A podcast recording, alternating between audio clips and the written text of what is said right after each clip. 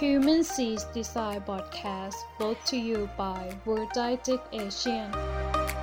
นิทรรศการสื่อการสอนใหม่ และการประชุมวิชาการนานาชาติ สวัสดีครับ ยินดีต้อนรับสู่ Human c i t y Side Podcast อีกครั้งนะครับ คุณอยู่กับสกลทีละวลันอยู่นะครับ วันนี้เราก็จะมารีวิวหนังสือ The Design Thinking Toolbox นะครับ A Guide to Mastery the Most Popular and Valuable Innovation Method คือหนังสือเล่มนี้ก็เป็นเรื่องเกี่ยวกับเครื่องมือหรือทูต่างๆนะครับ หนังสือเนี่ยจริง ๆ ผมได้มานานแล้วฮะจากบริษัทเวเดียก็ส่งมาให้นะครับขอขอบคุณมากนะครับ แล้วก็หนังสือเล่มนี้ประกอบไปด้วย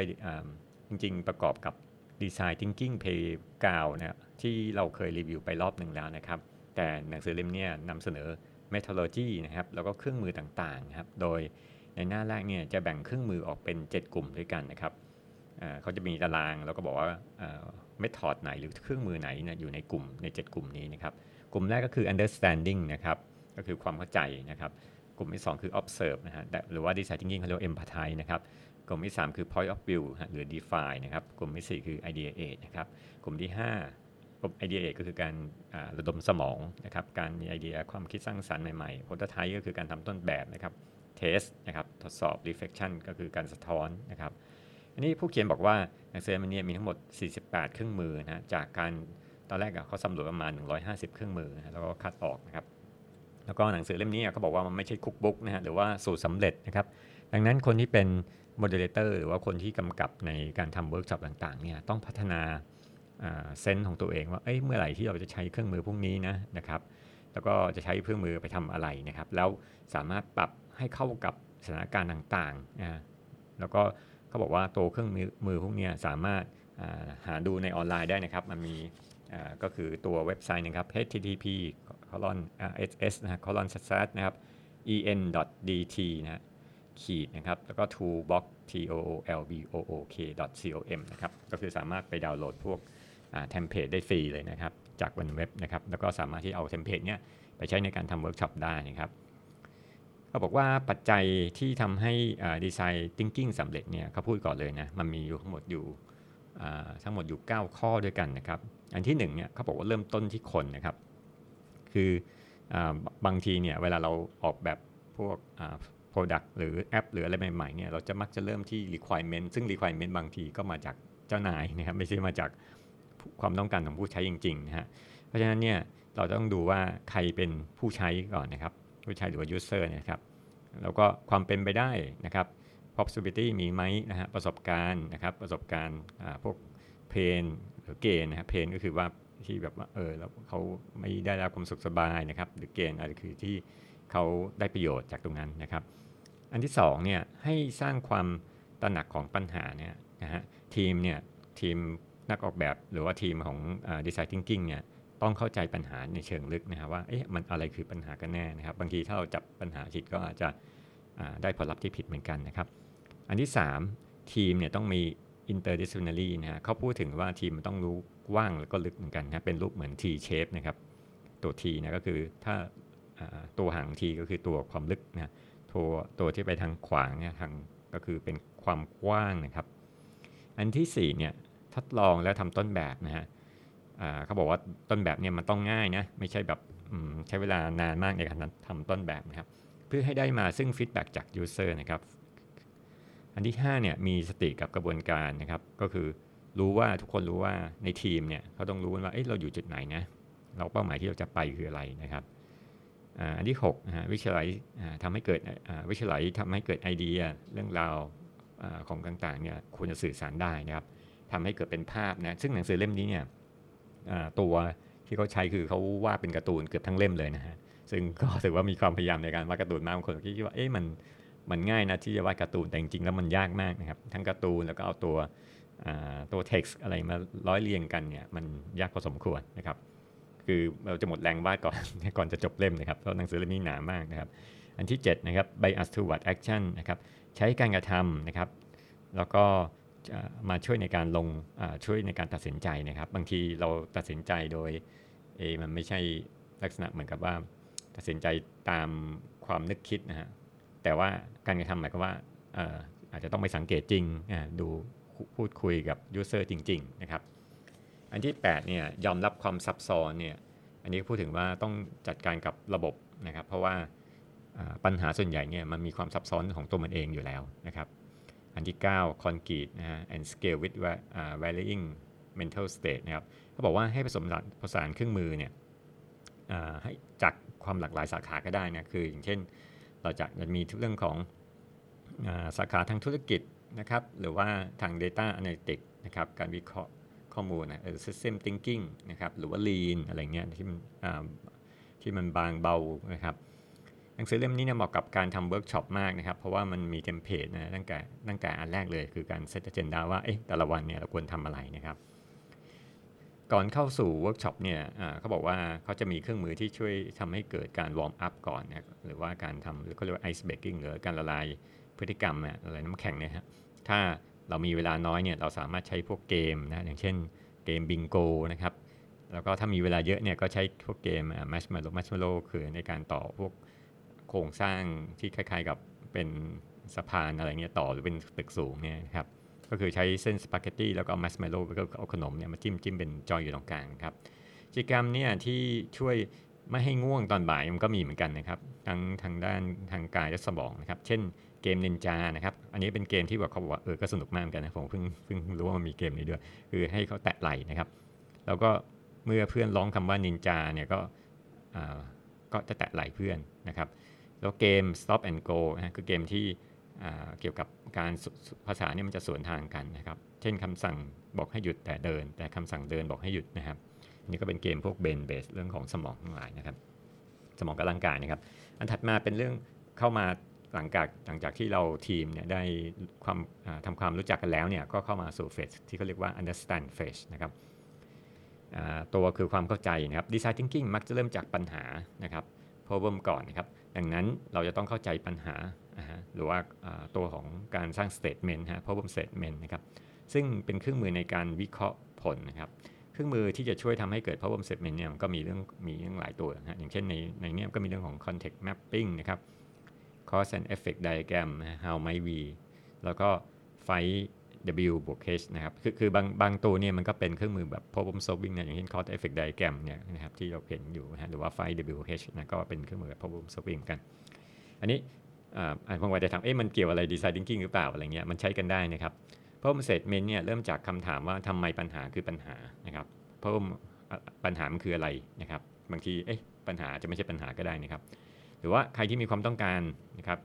ยูเซอร์คือใครนะครับ เมื่อไหร่ที่มันจะเกิดขึ้นนะฮะแล้วมันจะถูกแก้ไขอย่างไรนะครับ พอเราได้คำตอบเนี่ยเราก็มาทำภาพขมวดนะฮะด้วยการใช้ how may we นะครับ how may we นี่เราใช้บ่อยเนี่ยเพราะมันเป็นตัวที่ทำให้เกิดเหมือนกับฉุกให้เกิดความคิดสร้างสรรค์ใหม่ๆนะครับ อย่างเช่น how may we นะฮะ what นะฮะอย่างเช่น how may we ออกแบบผิดพันนะแล้วก็ who นะสำหรับใครนะครับ เพื่อที่จะ เพื่อที่ความต้องการนี้นะเป็นที่น่าพอใจกับผู้ใช้นะครับเราก็จะตั้งคำถามแล้วก็ใส่พวกดอทดอทนะฮะไม่มีจุดๆนะฮะแล้วก็สำหรับผู้นะจุดๆนะครับอันถัดมานะครับดีไซน์ principle นะครับอันนี้เป็นเครื่องมือแบบหนึ่งนะครับอันนี้ชื่อเป็นภาษาไทยก็คือว่าหลักสำคัญในการออกแบบนะครับหรือเสาหลักนั่นแหละให้นึกถึงเนี่ยก็ให้นึกถึงพวกพวกเข็มทิศนะหรือว่า guiding idea นะครับเพราะถ้าไม่มีหลักเนี่ยทีมอาจจะหลงทางได้ระหว่างทำเวิร์กช็อปนะครับ ซึ่ง principle ส่วนใหญ่เนี่ยจะเกี่ยวข้องกับการทำงานนะครับ เช่น การออกแบบเนี่ยอาจจะต้องมีพวกฐานข้อมูลมาประกอบด้วยนะครับแล้วก็เริ่มจากความต้องการของผู้ใช้นะเข้าใจตลาดนะครับ บางครั้ง principle เนี่ยอาจจะมาจากบริบทที่เกิดขึ้นได้นะครับ เช่น ความต้องการออกแบบสำหรับตลาดคนเอเชียนะฮะ อันนี้ก็เจาะจงเออ มันต้องเหมาะกับคนเอเชียนะ ไม่ใช่แบบว่ากลุ่มคนทั่วไปในโลกนี้มาสามารถใช้ผิดพันธุ์พวกนี้ได้นะครับ วิธีการหนังสือเนี่ยใช้หลักการง่ายมากนะครับเพราะเวลาเราดมสมองเนี่ยข้อมูลก็จะเยอะนะครับ ดังนั้นเนี่ยเราจะต้องเอาข้อมูลที่เยอะเนี่ยมาแยกหมวดหมู่กันนะครับแยกเป็นคัสเตอร์เป็นกรุ๊ปๆนะฮะแล้วทำให้เกิดภาพทั่วๆไปและเจาะจงนะครับอันนี้มันคล้ายๆอันที่เขาทำเนี่ยมันเป็นเหมือนพีระมิด3 ส่วนนะครับแล้วให้ดึง 3 ไอเดียมาจากพีระมิดนะฮะก็จะได้ดีไซน์ principle นะฮะทั้งหมด 9 ข้อนะฮะจากการโหวตด้วยกันของทีมนะครับ อันถัดมาเนี่ยในหนังสือเล่มนี้ช่วง understanding เนี่ยก็จะเกี่ยวข้องกับการเข้าใจผู้ใช้เนี่ยซึ่งบางทีท่านอาจจะงงว่าเอ๊ะมันเป็นส่วนของ empathize หรือว่า observation หรือเปล่านะครับดังนั้นในส่วนนี้มักจะมีการหาปัญหาผู้ใช้ด้วยนะคือในหนังสือเล่มนี้เนี่ยมันเหมือนกับว่าเขาไม่ได้เขาไม่ได้บอกว่าเออ tool นี้มันจะต้องอยู่ในเจาะจงว่ามันจะต้องอยู่ในเฟสของ understanding หรือว่าอยู่เฟสของยมบาไทยหรือ IDA นะครับบางทีมันก็ก้าวข้ามไปก้าวข้ามมาเนี่ยเพราะฉะนั้นเนี่ยเราสามารถที่จะใช้เครื่องมือ ตามสถานการณ์สับไปสับมาก็ได้นะครับ เพราะบางส่วนมันก็ overlap กันนะครับคราวนี้เขาบอกว่าเราอาจใช้ไฟ W บวก H นะฮะก็คือ who นะฮะใครที่เกี่ยวข้องนี่คือเหมือนกับเทคนิคของการตั้งคำถามนะครับ ใครที่รับได้รับผลกระทบจากสถานการณ์นะฮะใครเป็นผู้ตัดสินใจนะครับ who เนี่ยคือคำถามพวกนี้นะครับ ส่วน what นะฮะอะไรที่เรารู้เกี่ยวกับปัญหานี้นะครับ อะไรที่เราอยากรู้นะฮะอะไรเป็นข้อสมมติฐานนะครับ when นะครับเมื่อไหร่ที่ปัญหาเกิดขึ้นนะครับแล้วเมื่อไหร่ที่ผู้ใช้เนี่ยต้องการดูผลลัพธ์นะครับ where นะครับปัญหาเกิดที่ไหนนะครับที่ไหนที่ปัญหาเกิดแล้วมันมีถูกแก้ไขมาก่อนนะครับ ที่ไหนที่สถานการณ์นั้นเกิดขึ้นนะครับ why นะครับทำไมปัญหานั้นถึงสำคัญนะครับทำไมถึงเกิดขึ้นนะครับทำไมถึงไม่ได้ถูกแก้ไขครับ how นะครับปัญหานี้เป็นโอกาสอย่างไรนะครับ ปัญหานี้จะถูกแก้ไขอย่างไร อะไรเป็นสิ่งที่เคยถูกแก้ปัญหานี้แล้วนะครับ จริงๆ ไฟไฟ W บวก H เนี่ยมันก็สามารถเอาไปใช้กับเหตุการณ์โควิด -19 ก็ได้นะครับ เพราะว่าเราก็จะถามคำถามพวกนี้นะครับ ว่าเอ๊ะปัญหาคือใครแล้วใครเป็นคนที่เกี่ยวข้องนะครับนะครับ แล้วก็มาจากไหนเราจะแก้ปัญหานั้นอย่างไรก็คือใช้ how นะครับทำไมถึงปัญหาถึงสำคัญก็คือ why นะครับ อีกวิธีหนึ่งในการหาว่าใครคือผู้ใช้ก็คือ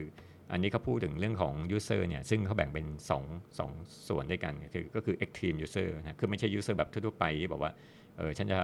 ขายของตรงนี้ให้กับให้กับคนทั่วไปนะครับ แต่ก็บอกว่า active user กับ lead user เนี่ยมันสามารถที่จะบอก insight เราอะไรบางอย่างได้นะครับ active user คือคนที่ใช้งานบิดพันเนี่ยมากกว่าคนอื่นโดยปกตินะครับ เช่น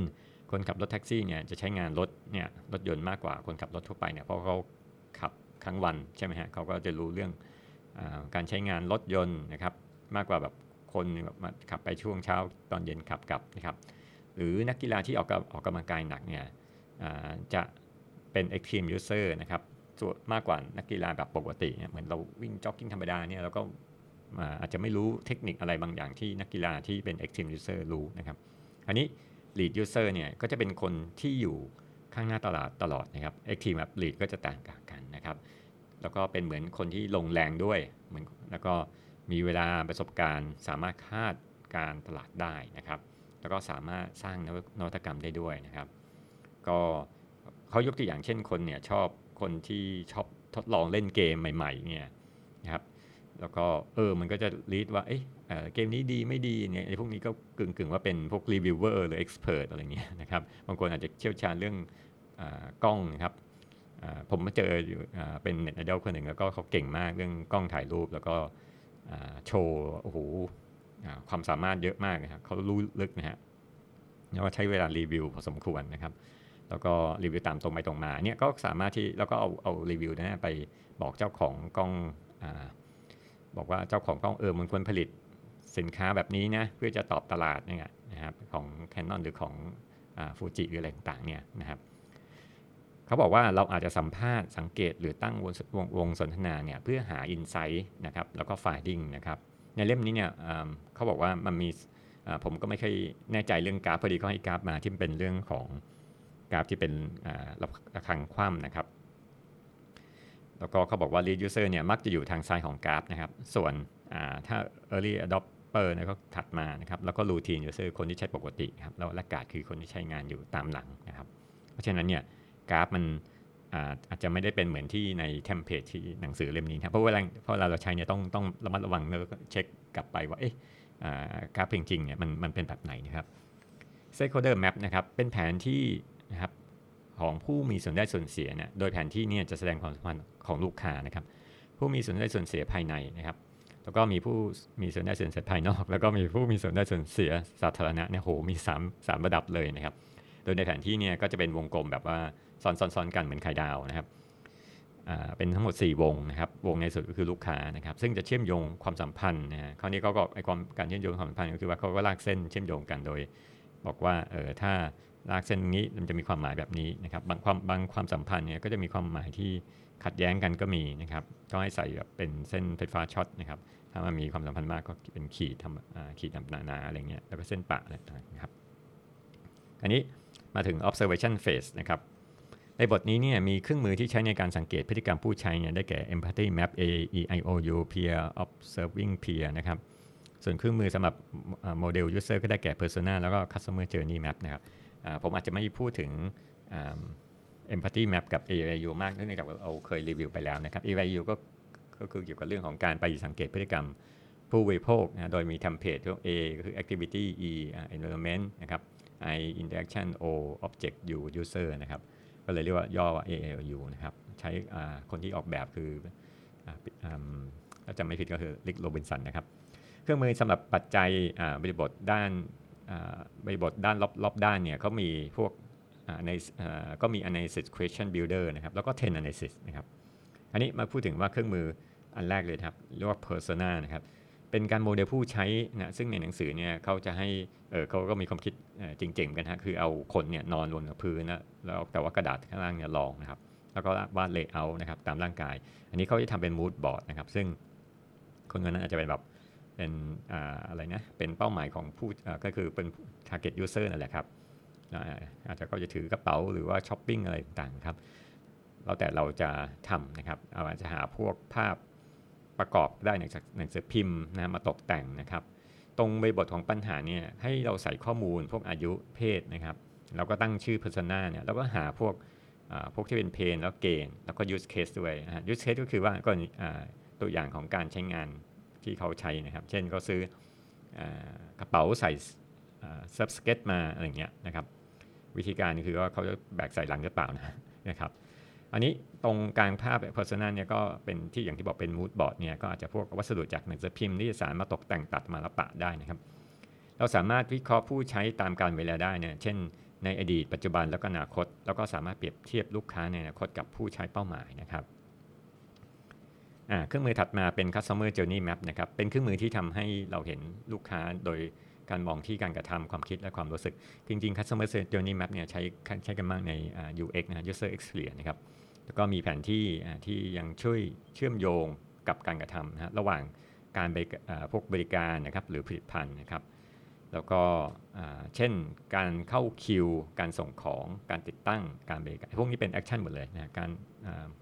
การบริการลูกค้านะครับการทิ้งทำลายต่างๆนะครับ เราสามารถใช้วิธีอันนี้กับหลาย phase ด้วยกัน เช่นใช้ช่วงของสังเกตทำต้นแบบหรือการเข้าใจนะ เพราะฉะนั้น customer journey มันก็ใช้หลาย phase นะมันอาจจะไม่ได้ให้อยู่ใน phase ของตัวของตัวของ observation อย่างเดียวนะครับ มันจะเป็น phase ของการออกแบบก็ได้ด้วยนะครับอันนี้ตัวของ customer journey map เนี่ยประกอบอก็เป็นฐานสำหรับการทำพวก service blueprint ด้วยนะครับ service blueprint ก็คือว่าเราก็มาดูว่าใครที่อยู่เบื้องหลังฉากอย่างเช่นเจ้าหน้าที่ไหนที่จะมาช่วย backup นะครับเป็นเป็น stage เหมือนกับโรงละครเวทีนะครับ แล้วก็ช่วย backup ว่าเวลามีลูกค้ามาจะ service ยังไงนะครับ ตัวแผนที่เนี่ยประกอบไปด้วย1 persona ของลูกค้านี่ยที่บอกถึงเป้าหมาย แล้วก็ครอบความคาดหวังนะครับ อันที่2 scenario สถานการณ์นะครับ หรือ job to be done นะงานอะไรที่ลูกลูกค้าหรือว่า user เนี่ยต้องการทำให้สำเร็จนะครับ เช่นเขาอยากจะไปอะไรนะ อยากจะขึ้นรถไฟฟ้านะครับ อันนี้ก็ job to be done ก็คือว่าเขาก็ต้องทำต้องผ่านประสบการณ์อะไรบ้างนะครับ 3. เหตุการณ์ก่อน ระหว่างแล้วก็หลังนะครับ ก็คืออย่างยกอย่างเช่นไป BTS ก่อนจะซื้อตั๋วเนี่ยเขาทำอะไรบ้างนะแล้วก็ระหว่างนะครับใช้บริการแล้วก็หลังใช้บริการเกิดอะไรขึ้นนะครับ อันที่4เนี่ยปฏิสัมปฏิสัมพันธ์นะฮะสถานที่แล้วก็วิธีการต่างๆนะครับ มีปฏิสัมพันธ์ที่ไหนบ้างนะครับ ก็คือพูดถึงว่าทัชพอยต์ต่างๆสถานที่นะแล้วก็วิธีการที่เขาใช้นะครับ อันที่ 5 ความคิดของผู้ใช้นะครับ แล้วก็อันที่ 6 ความรู้สึกนะฮะตรงนี้จะทำเป็นพวก feeling หรือ emotion ต่างๆเนี่ยก็จะเป็นการพวกบวกลบนะครับแล้วก็วิ่งตามไทม์ไลน์จากซ้ายไปขวานะครับหรือว่าก่อนระหว่างแล้วก็หลังนะฮะตามที่เมื่อกี้เหตุการณ์ที่เกิดขึ้นครับอันที่ 7 โอกาสในการพัฒนานะครับ อันที่8เนี่ยสิ่งที่จะปรับปรุงแล้วก็อินไซต์ต่างๆนะครับเพราะฉะนั้น customer journey map นี้ค่อนข้างจะละเอียดนะมันมีตัวองค์ประกอบเต็มไปหมดเลยนะครับอันถัดมาเครื่องมือถัดมาเรียกว่า trend analysis นะครับ เป็นการวิเคราะห์แนวโน้มและสาเหตุที่มีผลต่อโครงการนะครับ โอกาสและความเสี่ยงที่จะต้องถูกนำมาเขียนด้วย ขั้นตอนนี้เริ่มจากการกำหนดผิดพันธุ์เนี่ยนะครับ แล้วก็ขั้นที่2เนี่ยทำเส้นทางเดินนะครับเขาเรียกว่าไม่กะเทนนะครับคล้ายกับแผนที่สถานีรถไฟนะครับในแต่ละเทนนะซึ่งจะเราก็จะลากเส้นเชื่อมโยงต่อกันนะครับขั้นที่3หาตรงที่ overlap หรือจุดเชื่อมต่อหรือจุดตัดกันนะครับให้ทีมสำรวจว่าผลิตภัณฑ์หรือบริการอะไรอยู่ตรงจุดนั้นบ้างนะครับนะครับ ขั้นที่ 4 ให้ทำ affinity chart นะครับ โดยการจัดกลุ่มนะครับ การหา pattern ให้ดูว่าตรงไหนเป็นทิศทางนะครับ affinity chart ก็คล้ายกับแผนแผนภูมิต้นไม้นี่แหละนะครับ เช่น ถ้าเจอคำว่าปีนเขาก็อาจจะลองดูว่า เอ๊ะ มันมีปีนเขาในเมืองหรือเปล่านะครับ อันนี้เราก็ตั้งขึ้นมานะครับ เครื่องมือถัดมาเรียกว่า define phase นะครับ พวกคำถามพวกยกอย่างเช่น how might we นะครับ เล่มนี้ดีตรงที่ว่าเขาบอกว่าการตั้งคำถาม how might we เนี่ยอย่างใดถูกหรือผิดนะครับ เพราะว่าเล่มอื่นเนี่ยจะแนะวิธีการจัดกลุ่มแล้วก็เลือก how might we นะครับเขาบอกว่า how ก็คือการแสดงหนทางที่จะแก้ไขปัญหา might คือว่าความคิดไอเดียที่น่าจะเป็นส่วน v เนี่ยคือ เราจะแก้ปัญหาโดยทีมงานครับในเล่มนี้เนี่ยมีเครื่องมือที่ปลายข้างหนึ่งเนี่ยคล้ายกลวยนะครับแล้วก็ย่อลงมาตรงกลางแล้วก็บีบแล้วก็บีบลงเป็นมุมแหลมนะครับ 3. ส่วนนี้แสดงถึงเขาบอกว่า บาง how might we เนี่ยอาจจะกว้างไปนะครับ เช่นเราจะเปลี่ยนโมเดลธุรกิจของธนาคารอย่างไรนะครับ อันนี้ก็ใหญ่ไปนะแต่ถ้าแคบไปเนี่ยก็จะเป็นว่าเอ๊ะเราจะใช้หนังในการออกแบบกระเป๋าให้ผู้สูงอายุอย่างไรนะครับให้มันก็เอ๊ะทำไมต้องเป็นผู้สูงอายุทำไมมันต้องถึงกับเป็นกระเป๋าเนี่ยแต่ถ้าพอดีพอดีเนี่ยก็จะเป็นเราจะออกแบบผิดพันการลงทุนให้กับคนหนุ่มสาวได้อย่างไรนะครับ อันนี้เราสังเกตว่ามันเหมือนกับว่าเราเวลาเราคิดเนี่ยเราก็อาจจะใช้ how นะในการยุบรวมหัวข้อให้เล็กลง แล้วก็ใช้ why นะฮะถามเพื่อให้เกิดการขยายของหัวข้อใหญ่ขึ้นนะครับ เครื่องมืออันถัดมาเนี่ยเขาเรียกว่า vision code นะครับเป็นเครื่องมือที่ช่วยในการเชื่อมโยงนวัตกรรมปัจจุบันกับอดีตแล้วก็อนาคตนะครับ วิธีนี้จะช่วยให้เราเห็นภาพรวม แล้วก็แตกออกเป็นขั้นตอนแต่ละการกระทำนะครับ ขั้นแรกเนี่ยให้หาท็อปิกที่มีความท้าทายก่อนนะครับ เริ่มจากปัจจุบันนะตรงกลางนะครับ ตรงกางโคนเนี่ยที่ประจบกันนะเราจะพูดถึงเรื่องของ state of the art นะฮะว่าแบบเอออย่างเช่น เช่นพวกรถขับควบคุมจากคอมพิวเตอร์เนี่ยผสมแบบคนเนี่ยต่อไปเนี่ยคตเนี่ยในอดีตเนี่ยมีอะไรที่เกิดขึ้นบ้างนะครับ เช่นในปี 1960 เนี่ยรถยนต์ทุกคันเนี่ยสามารถนำทางด้วยคลื่นแม่เหล็กนะครับ คราวนี้คิดถึงอนาคตต่อไปเนี่ยซึ่งอาจจะเป็นคิดถึงหนังไซไฟเนี่ยเช่นรถขับเองลอยฟ้าได้นะฮะ floating car ทั้งหลายนะครับขั้นต่อมาเนี่ยให้นึกถึงภาพฉายในอนาคตแล้วให้ชื่อนะครับตั้งชื่อนะฮะที่สามารถจำได้แล้วเล่าเรื่องราวได้นะครับสุดท้ายเนี่ยให้ทำ reward engineering ว่าว่าเราจะต้องทำขั้นตอนไหนก่อนนะครับ ก็มันก็เหมือนกับว่าเราเขาเรียกว่า backward design นี่แหละว่าครับอันถัดมาเป็นเรื่องของ storytelling นะเป็นเครื่องมือที่ เราสามารถใช้แลกเปลี่ยนองค์ความรู้นะครับ ช่วยทำให้เราเชื่อมโยงกับทีมนะครับ แล้วก็สร้างแรงจูงใจนะครับ สร้าง incentive สำหรับความคิดสร้างสรรค์นะครับ แล้วก็มี empathy ด้วยนะครับตัวเครื่องมือเนี่ยแบ่งออกเป็นผู้ใช้นะครับ แล้วก็โค้ดนะครับ โค้ดก็คือคำพูดนะครับ แล้วก็ความหมายแล้วก็บทสรุปนะครับ ขั้นแรกเนี่ยเอาสิ่งที่ไปสังเกตเนี่ยมาปะไว้ก่อนนะในคอลัมน์แรกเนี่ยเราอาจจะสังเกตว่าเออมี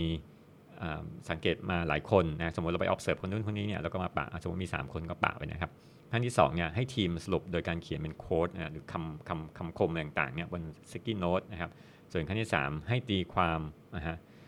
ผลของทีมที่ที่ออกมานะครับแล้วความหมายต่างๆนะครับขั้นสุดท้ายให้สรุปเป็น 3-5 insight นะฮะแล้วก็สร้างเรื่องราวในรูปแบบของ storyboard หรือวิดีโอสั้นๆสังเกตว่ามัน